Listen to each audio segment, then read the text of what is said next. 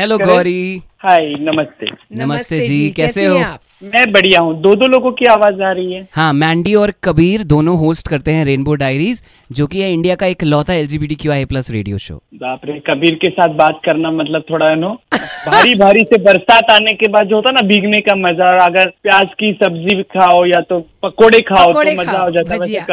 कबीर के साथ बात करने के बाद hi Kabir. Hi, thank you so much, बहुत ही बढ़िया। तू हमेशा मतलब कबीर, मैं आपके हमेशा मतलब जब गाड़ी चलाती हूँ तब सुनती हूँ रेडियो। मुझे ज्यादातर गाड़ी चलाते वक्त रेडियो सुनना पसंद है, बॉम्बे पुना रोड पे है ना, तब मैं कबीर को सुनते रहती हूँ। How sweet, how so very. ये वाकई स्वीट है, ये काजू कतरी की तरह स्वीट है हमारा कबीर। चलो तो शुरुआत बहुत बढ़िया हो गई, मीठी मीठी मीठी मीठी। तो गौरी, आपके बचपन से शुरुआत करते हैं। You know I am sure आपकी जो जर्नी रही है वो बहुत इजी नहीं रही है।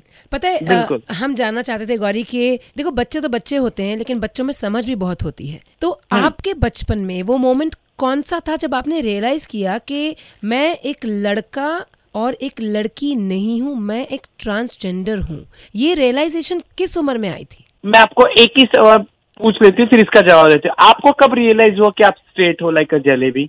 Straight like, like a jalebi. jalebi. No, no, I am not talking about the sexual orientation. I am saying कि बच्चों को. No, but whenever you, आपको कब पता चला कि आप लड़की हो? कब महसूस हुआ? क्या आज तक मतलब कब नहीं हुआ? बचपन से, वही मैं कह रही हूँ ना कि बचपन से ही लड़की ही हूँ, यही पता चला। में मतलब मैं आठ नौ साल की थी तब मुझे लगता था कि मैं लड़की हूँ।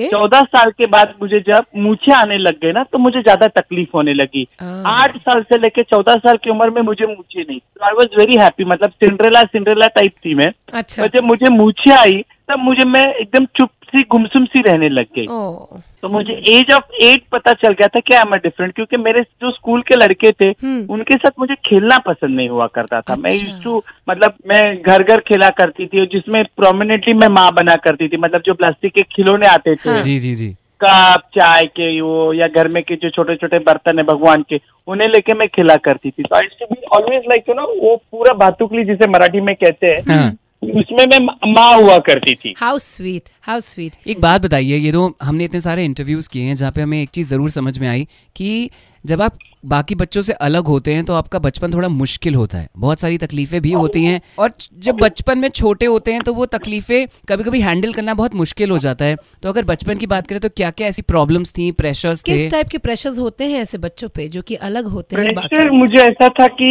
सी मेरी बहुत छोटे उम्र में माँ गुजर गई थी, तो मैं नानी के पास थी, और नानी माँ जाने के बाद ज्यादा प्यार करती थी, पर प्रेशर ऐसा था कि बच्चे मुझे चिढ़ाते थे और मैं समझ नहीं पाती थी कि चिढ़ा रहे। मराठी में एक फिल्म आते मतलब फिल्म में ये थे पांजी किरदार करते थे, उनका नाम है गणपत पाटिल। तो उनके नाम से मुझे चिढ़ाते थे और मुझे लगा कि कोई नाम होगा।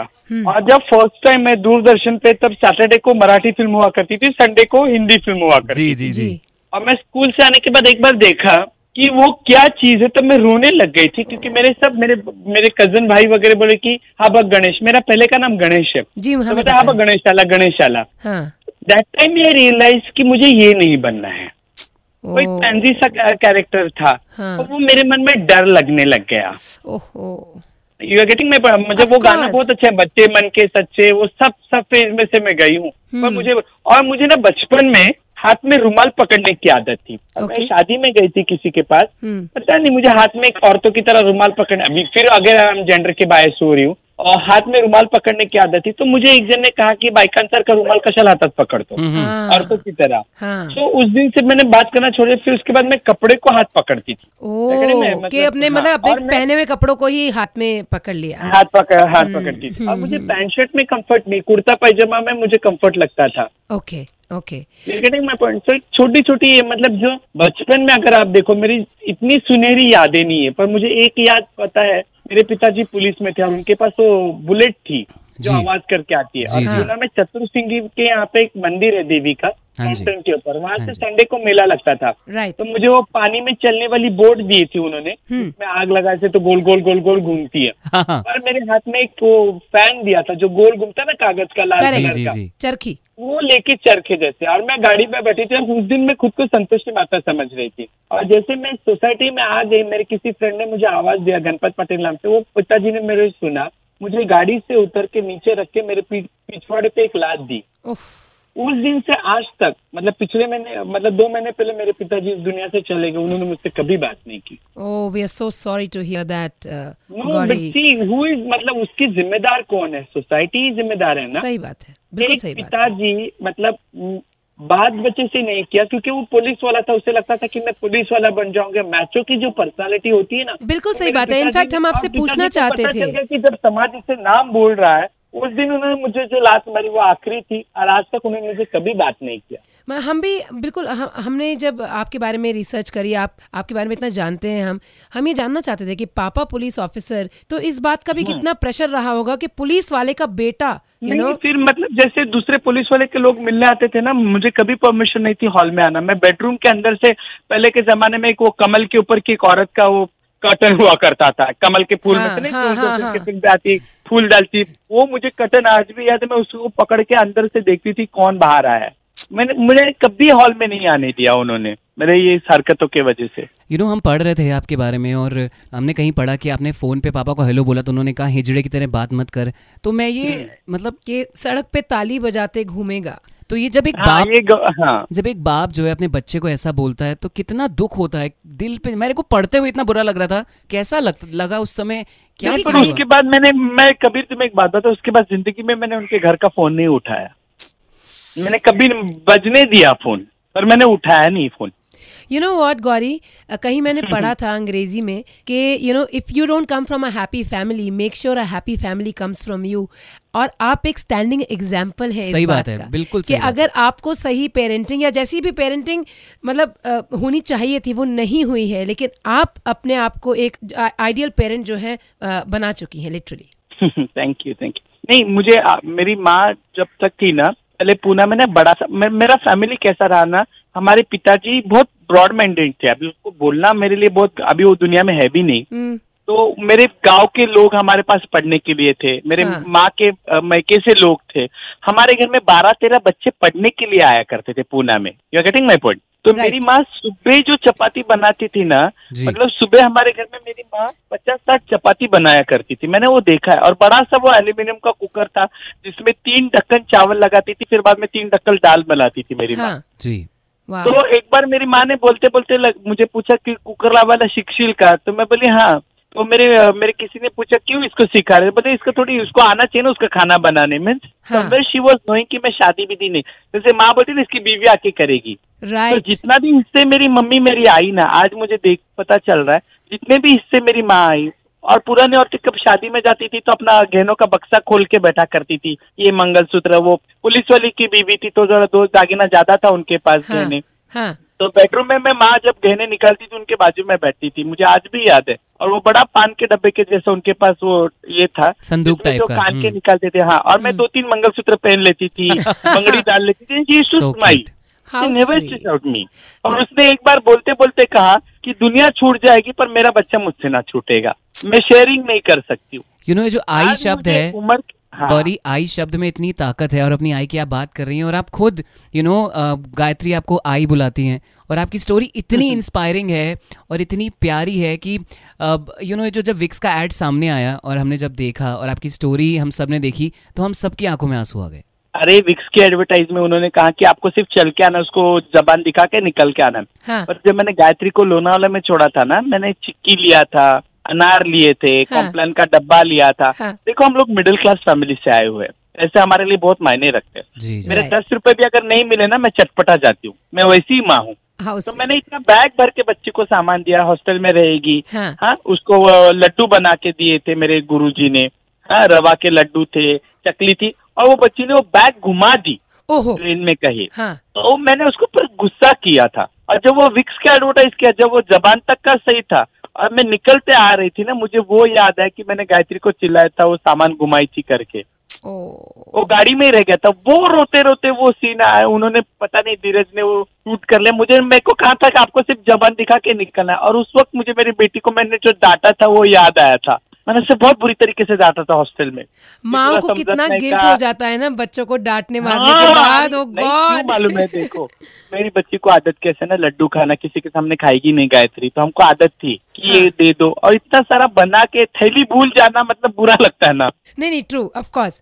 तो फिर वो इमोशन आपको वहाँ याद आ गया और कैमरे में कैप्चर हो गया। वो चलते चलते रोते आ रही थी, वो सीन में पिक्चर में कहीं भी नहीं था, और उन्होंने पता नहीं वो कैमरा मुझ पे था। अब मैं मेरा अपने आप रोते आ रही थी, क्या रे मैं उगास तिला बोल ली, क्योंकि मेरा बच्चा था। हाँ, आप हाँ, समझ रहे मेरी बात। हाँ, गायत्री को एक बार जब मैं कहीं गई थी और मेरे गुरु भाई ने लिपस्टिक लगाई थी, हाँ, तो मैं जैसे रिक्शा से उतरी छुट्टा पैसा देने के लिए, देखा गायत्री दरवाजे में लिपस्टिक लगा के, तो मैंने पैसा भी नहीं दिया। पहला उसको लड़की को पकड़ के जाके बाथरूम में मुंह धोया था, और मेरे घर में मेरा गुरु भाई बोला अरे सेक्स वर्कर की बच्ची ना, आगे जाके वही करेगी।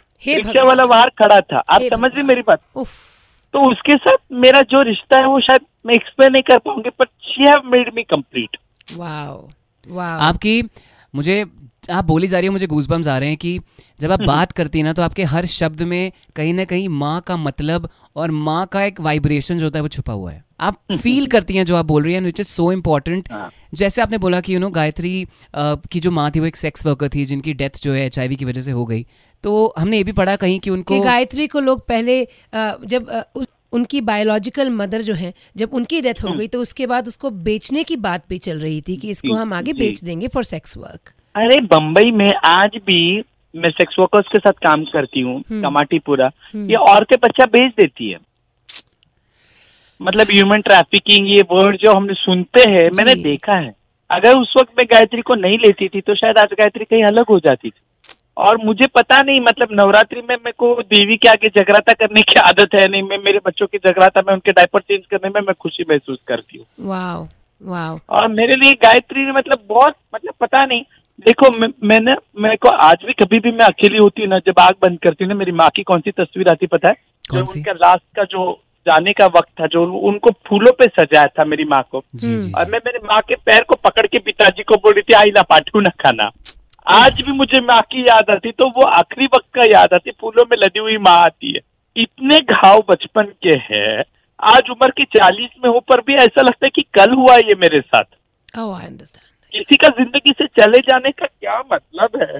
क्योंकि मेरे बचपन के दोस्त मुझे बोला करते थे ना, शाम को खेलने, नहीं मुझे जल्दी घर जाना है, मेरी मम्मी ने मेरे लिए ये पकाया होगा। हाँ. मेरे को पूछने वाला कोई नहीं था, पर इसका ये बेनिफिट हुआ ना आज मुझे कबीर, कि आज करेला हो या कुछ भी हो मेरे सामने है, मैं खा लेती हूँ। मैं मेरा कोई चॉइस ही नहीं रहा है, thanks to God. I take it as a positively. मेरा भी तुम मुझे कुछ भी दे दो मैं खा लूंगी, आई एम प्योर वेजिटेरियन वैसे, पर मेरा so कुछ ये नहीं है कि मतलब ना कि है पाइजे। आपने मुझे और मैंडी दोनों को रुला दिया हमको, और आप भी, अभी हम पुणे में ही रहते हैं, आप भी पुणे में, पुणे से ही हैं। और अच्छा एक बात बताओ, आप बोलते हो कि आप तो कुछ भी खा लोगे, सब कुछ एडजस्ट, यू नो आप हर चीज़ से एडजस्ट कर लेती हो वगैरह, लेकिन आ, आ, तो बिटिया को कितना बिगाड़ा है, उसको पैम्पर करके ऐसे किया है कि बेटा तू अपनी चॉइस बता, या फिर उसको भी अपनी तरह अकोमोडेटिंग, और यू नो लाइफ के हर चीज में। आई एम वेरी लकी, उसके लिए मैं बहुत लकी हूँ, बिकॉज माई गुरु थी। मेरा किचन से वास्ता कैसा ना, इंटीरियर करने तक है, किचन में जाना मेरे लिए बहुत वनवास हो जाता है। मेरी लकी, मतलब मेरी गुरु बोलती है कि हिजड़ा क्यों बना, मैं बोले हिजड़ा बनने का कोई डिक्शनरी तो मुझे बता कि ये आना चाहिए। आप लोगों में औरतों को बोलते ना, औरत को ये आना चाहिए, वैसे लाइक माई गुरु, बेटा हिजड़े को ऐसा होना चाहिए, बेटा हिजड़े को ऐसा। मैं बोली गुरु ऐसा, मतलब बैरियर्स इतना है हमारे कम्युनिटी में भी। माई गुरु इज तमिलियन, उसका नाम है कांचना, वो मद्रास से है, चेन्नई से है, and she cook very nice. तो मेरे को कभी किचन में जाने को मौका ही नहीं मिला, तो गायत्री का जो बॉन्डिंग है मेरे गुरु के साथ ज्यादा है। खाने के लिए रसम से लेके कुछ भी हमारे घर में हमको सिर्फ ऑर्डर देना पड़ता है। गुरु कभी कभी पूछेगी, कभी कभी पूछे, इतनी नौटंकी मेरे घर में नहीं कि मेनू कार्ड लेके बताओ। जो गुरु पकाएगी, जो जो हमारे घर में भी नहीं है, हमारे घर हमारे घर में भी मिलता सीधा खाना। अभी रोज मटर क्यों बना रही, और गुरु लोग कैसा ना, एक दिन मटर आलू में डाल के बनाएगी, एक दिन आलू मटर में नहीं। मैंने उसको पूछा रोज क्यों मटर, तो उसने मुझे कहा चालीस रुपए किलो हो गया ना बेटा, अभी खा लेते साल भर नहीं मिले। तो मुझे मटर से नफरत हो गई। तो दिस इज आवर फैमिली, तो हमारे घर में लाड गायत्री के मेरे गुरु ने ज्यादा किया। So oh, sweet. How sweet. He will take her to Matunga का उनका होटल है बम्बई में, साउथ hmm. इंडियन का, वहाँ नंबर लगा के रुकना पड़ता है। मेरा कैसा होता है, मैं चली जाती हूँ ना, पब्लिक आती है, फोटो निकालती है, ah. साइन मांगती है, इसके लिए मैं जाती नहीं हूँ। पर माई गुरु विल टेक हर, और उसको कहेंगे तेरे साथ हम लोग नहीं आएंगे। ये लोग नानी और ये लोग जाके मस्ते पे की खा के आएंगे, उनको सब पता है, गायत्री, so nice. एक बचपन का गणेश जो कि इतनी चीजों से गुजरा, इतनी स्ट्रगल से गुजरना, फिर बड़े होके पापा से बात ना करना, आई की वो एक पिक्चर याद रखना, अभी कुछ दिन पहले अपने बाबा को खो देना, यू you नो know, जब इतना कुछ होता है इंसान के पास, इंसान के साथ सारी चीजों पे क्लोजर ना मिलना, यू नो ये घाव खुले ही रह जाते हैं, लेकिन उसके बावजूद भगवान फाइनली आपको एक परिवार देता है, यू नो मुझे लगता है एक परिवार होना कितना इम्पोर्टेंट है। लेकिन कभी कोई मोमेंट ऐसा आया होगा जहाँ पे लगा होगा कि यार मैं टूट गई हूँ, मतलब एक एक मोमेंट आता है ना कहीं ना कहीं, उसको इंसान को लगता है कि अब इसके आगे शायद कुछ है ही नहीं और नहीं झेलेगा, इसके बियॉन्ड। कभी तुम कभी गिरे हो खेलते खेलते, कभी गिरे हो बेटा? हाँ जी बहुत बार। तो किसको जाके लिपते हो? मम्मी को। मम्मी को। और आज अभी गिरते हो कभी ऑफिस से सीढ़ी से, किसको लिपट सकते हो? आजू बाजू पहला देखते हो, कोई देख तो नहीं रहा, फिर ना फिर मैंडी को पकड़ लेता हूं मैं वैसे। मेरे से हाँ तुम तुम लकी हो, मेरे पास तो वो भी नहीं है। तो जब अपने को पता होता है कि खंडा नहीं है रोने के लिए, no one is going to you know bear you are, no one कुछ नहीं, तो इतनी मजबूत होना ही पड़ेगा। क्योंकि आज जिस मोड़ पे मैं खड़ी हूँ ना, कभी मतलब मैंने कभी सुसाइड का मन हुआ नहीं। आज तो मैं, मुझे ना जानवर में अगर तुम पूछो ना, मुझे मुर्गी पसंद है, मतलब मैं खाई खाई खाती नहीं हूँ, पर जब वो मुर्गी अपने बच्चों को लेके बैठती ना पर के नीचे, बहुत प्यारा लगता है। मुझे जानवर हाथी नहीं पसंद, शेर नहीं पसंद, मुझे मुर्गी पसंद है, वो भी सात आठ बच्चे होना चाहिए, पर के नीचे बैठती है। तो जिंदगी में दुखों के लिए मैं देखती हूँ, तो मुझे मेरे जब बच्चों को देखती हूँ, मेरी साई है, मैंने कल ही उसका एक वीडियो शेयर किया, मुझसे झगड़ा करी थी, मुझसे कहा कि मैंने मुझसे मुझे कहा कि चॉकलेट लेके आता, मैंने कहा पैसा नहीं है, उसने मेरा पर्स खोल के बोला ये पैसे नहीं तो क्या आलू है क्या? टू ईयर आज, मतलब हद के, तुम मेरा फेसबुक देख लो, मैं तुम्हें शेयर करती हूँ, है ना। उसने मुझे सीधा बोला कि पैसे नहीं तो क्या आलू है का, मतलब क्या बोलेंगे। तो बाबू अभी एक एक जिम्मेदारी का एहसास है, मतलब अगर आपके सर के ऊपर रुई की गोली देके आपको कोई पानी में ढकेल देगा ना, तो आपको सर्वाइव करना ही पड़ेगा। नमक होता तो बह जाता, ये रुई है, बहने नहीं देगी।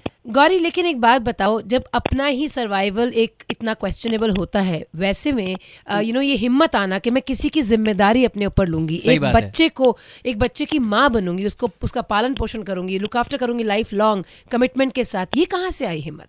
पता नहीं, जब खुद तुम अकेला, मैं ना अनवांटेड ट्री हूँ, बालकनी में जैसे आप लोग कोई झाड़ लाते हैं और उसमें अचानक से एक दूसरा पौधा आ जाता है ना, आप बोलते कल इसे निकालेंगे परसों निकालेंगे और वो बढ़ जाता है, वैसे मैं अनवांटेड बेबी हूँ। तो शायद मुझे लगता है कि I know how to fight and how to survive. और फिर देखा कि ये बच्चे मेरे जैसे, मुझे तो पता है कल तक मरने वाला मेरे पिताजी, मरने वाले मेरे तो अनाथ बच्चे, उनको तो पता भी नहीं अपने माँ बाप कौन है।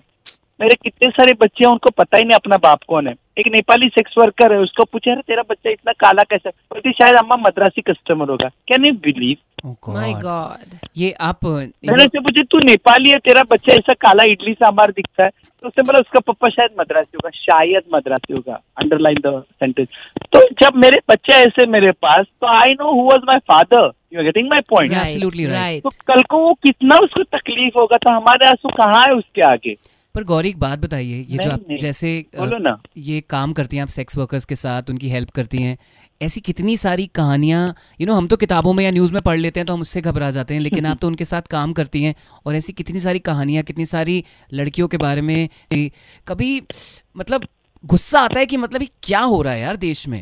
अरे कबीर, अभी ये पेंडेमिक में आप लोगों ने, सब लोगों को पैसा मिला, पेंडेमिक में फीमेल सेक्स वर्कर को पैसा नहीं मिला है। मैं जब फीमेल सेक्स वर्कर के साथ जाती हूँ, एक बार औरत ने कहा कि अम्मा मैं वड़ा पाव लेती हूँ, वड़ा खाती हूँ, पाव बच्चे को खिलाती हूँ ताकि उसको भूख न लगे।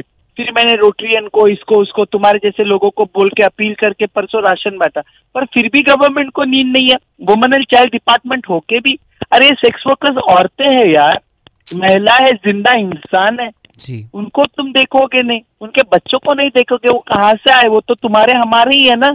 और सोसाइटी का इतना बड़ा मतलब है, वसुधैव कुटुंबकम बोलते हैं। अब माइनॉरिटी को तो छोड़ दो, ट्रांसजेंडर्स का भी पेंडेमिक में ट्रेन बंद है, सेक्स वर्क बंद है, हमारे खाने के वाने पर, फिर भी मैं ताली बजा के दुकान के सामने जाके गिड़गिड़ाऊंगी, कोई भी देगा। मेरी औरतें कहाँ जाएंगी बच्चा लेके? You will think for this, you are getting my point. तो पता नहीं, और हर दिन नया चैलेंज है, हर दिन नया चैलेंज है।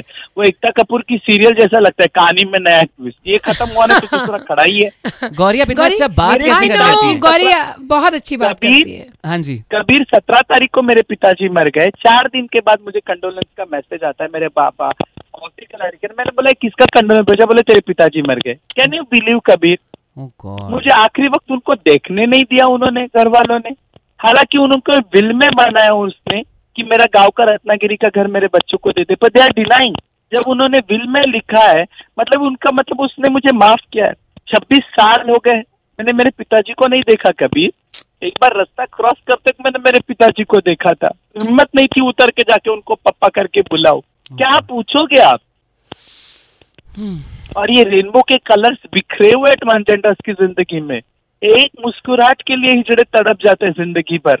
एक मुस्कुराहट, चौराहे पे ताली मारते मारते हम थक गए हैं। हर गाड़ी के ऊपर हाथ लगाते लगाते मेरे हिजड़े थक गए हैं। फिर वो स्माइल, फिर झूठा बोलना, अरे कबीर तू गोविंदा दिखता है, तेरे बाजू में बैठी हुई मैंडी को मैं बोलूंगी करिश्मा दिख रही, ताकि वो सिर्फ आपके दस रुपए के लिए। Oh, this is really sad. This is so sad. This is so sad. I want to talk about Gayatri a bit, Gauri. Uh, आपकी बेटी गायत्री अब वो पढ़ती है, लिखती है, सब कुछ है। वहाँ बाकी पेरेंट्स, बाकी स्टूडेंट्स भी होंगे, बाकी पेरेंट्स भी होंगे।